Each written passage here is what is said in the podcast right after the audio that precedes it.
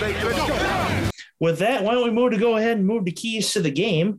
Uh, how do the Steelers go into Heinz Field and beat the Detroit Lions on Sunday?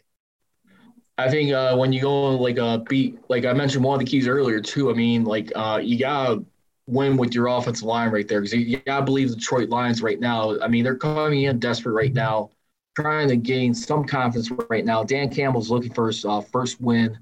I mean, it may not be this week, but I mean, I gotta imagine it's a matter of time. I I'm sure these players love fighting for him uh, while playing under his time right now. So uh, I really believe right now, I mean, outside of the run game, you have to utilize a little bit more tight end sets right there. Uh, I think you want to definitely involve like a. Uh, you better believe too. I mean, the lines right there. I'm they're going to want to try and not only take away the run game, but also the tight end game right there. I'm sure they're paying attention to what Freiermuth has been doing as of late right now. Uh, drafted as a rookie. I mean, him and Zach Gentry. So imagine, I mean, if you're going to put the game in Roethlisberger's hands, I mean, like, you know, James Washington, I think would be another key right now. I mean, talk about a guy who was who earlier uh, this preseason, right around the Hall of Fame game, after the Hall of Fame game, there was reports that he wanted out. He wanted to be traded right there. He was frustrated with his uh, usage. He's at the end of his uh, rookie deal right now, drafted in 2018. And you know what? I believe Kevin Colbert and Mike Tomlin got to be looking smart right now. I mean, talking into staying, or those reports were not sure of that. But I mean, this is the reason why you have him. You got a guy like Chase Claypool who's not going to be available uh, pretty much for this Sunday. So, I mean, I'm sure when it comes Ben Roethlisberger passing, how many times you see him keep doing these quick slants or throwing to Diontae Johnson, if not Chase Claypool? I'm sure they're going to want to key on him. So that's why I would look for guys like a James Washington to step in there and then like uh, see if the tight ends keep uh, their momentum going. So I've got to believe that's going to be another key right there. And also, too, I mean, they got to start forcing some more turnovers. And, and they only got, I think, like what, like two, three picks for the year that's got to go up right now in a hurry. Uh, that is going to be another thing right there, which I'm not particularly like uh, really enthused about because three years ago that cost them the playoffs right there. I think they had like what like seven uh, interceptions that year. So I mean, so right there, I, I like I said, it's going to definitely be the run game. Uh, put put uh, then I would say on defense Try, by the way, of forcing turnovers. They got three total for the year, eight total takeaways, uh, five of which been fumble So, I mean, you, you got like uh, take take away the Lions run game too and put it on uh, Jared Goff right there. So that that'd be key number two. Run defense uh, for the Steelers, and then like uh, see if they could like uh, get a little uh, slick with their uh, tight end involvement. Absolutely. So my keys to beating Detroit is, as you had said, one win the turnover game. As just about any podcast I've done is if you win the turnover game, more than a solid chance you're, that you're going to win the game. Uh, two, utilize Freiermuth. I mean, Freiermuth has done well. So has Najee Harris as we have seen. And then, of course, without Claypool, you're going to have to rely on Diontae Johnson more. Not that that's been a bad thing, but James Washington is going to be getting a lot more into the game for your Pittsburgh Steelers. And as far as defense goes, Goff has been proven to make a lot of mistakes so far this year. You have to capitalize on it and get turnovers when you can because Goff has made some decent throws so far, but he's also made bad mistakes, and you got to capitalize on those bad mistakes. So, win the turnover game, defense capitalize on Goff mistakes, utilize Freiermuth, uh, Washington, Johnson, and Najee Harris.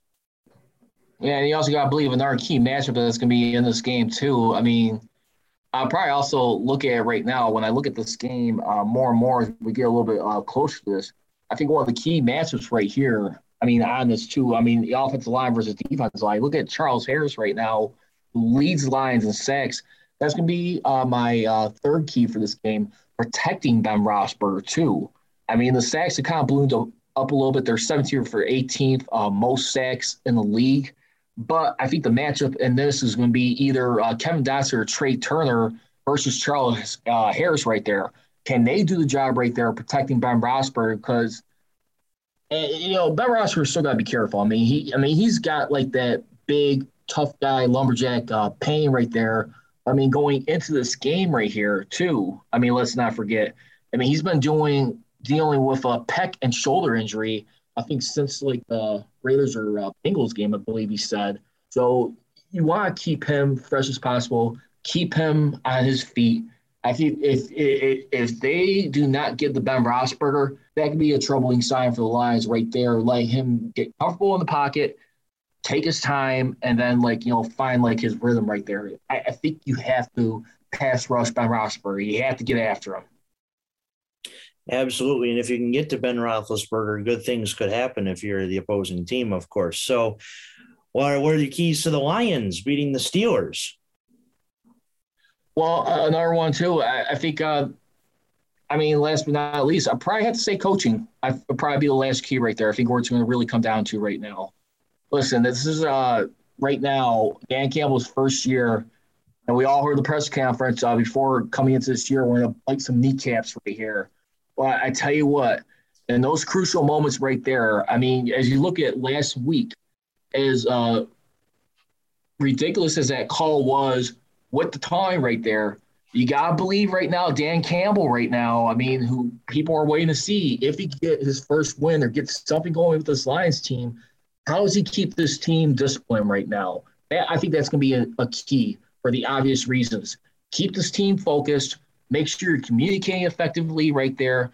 Uh, not being penalized right there. So I would definitely say like uh, penalties right there I mean, when you look at, I mean, as far as like on the defensive side, uh, going into this game right now, I mean, they're doing a pretty good job right now. I mean, they're 30, 31st with penalties at 42.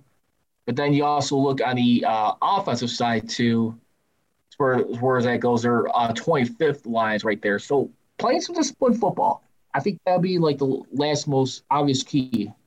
I mean, for the Lions you want to prove something. You want to like uh, be a head coach in this league. You want to give your uh, state some confidence as you get uh, closer to uh, Thanksgiving, your traditional game.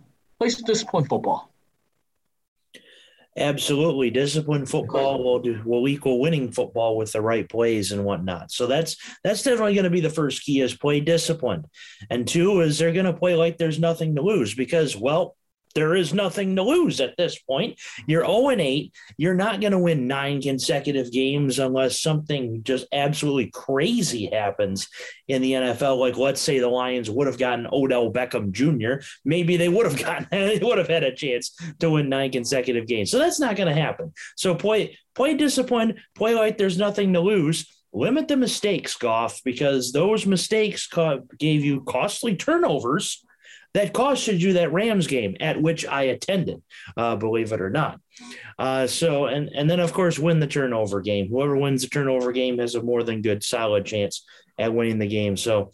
There's not a lot of keys I have to the Lions, but that's because, hey, their best weapon right now on the passing game is TJ Hockenson. Yes, D'Andre Swift catches passes from Goff, but in this NFL, those screen passes are more like run plays. So the running game's all right, but I mean, that offensive line has gotten injured. And of course, they don't have much talent for wide receivers. So everything's new, too. That's the thing about this new regime is that everything, coach, front office, coordinator, all new. They've had experience, yes, with the Rams, but it's all new in this territory. So who wins Sunday? I'm gonna probably go with the Steelers right now. I, I think they're gonna win this game uh, 27 uh, 17 around there. I'm looking at OddsShark right now. They got the over under. It looks like uh, about uh, right now like uh, 44 uh, points. I want to say. I'll probably keep it just a bit lower right now. I, I believe the Steelers right now they want to go out there. They want to prove point. You know what? I'll, I'll, take that step back. I'll give it like uh, say like a 20 like 13 score. I think they'll. I mean, they'll. I think the Steelers will probably start off a little bit good. They'll probably build like a 10 nothing lead. They'll probably get like a close, like maybe like 10 7 and a half or even tied in this game. And they'll find a way to settle down uh, late in the game right there.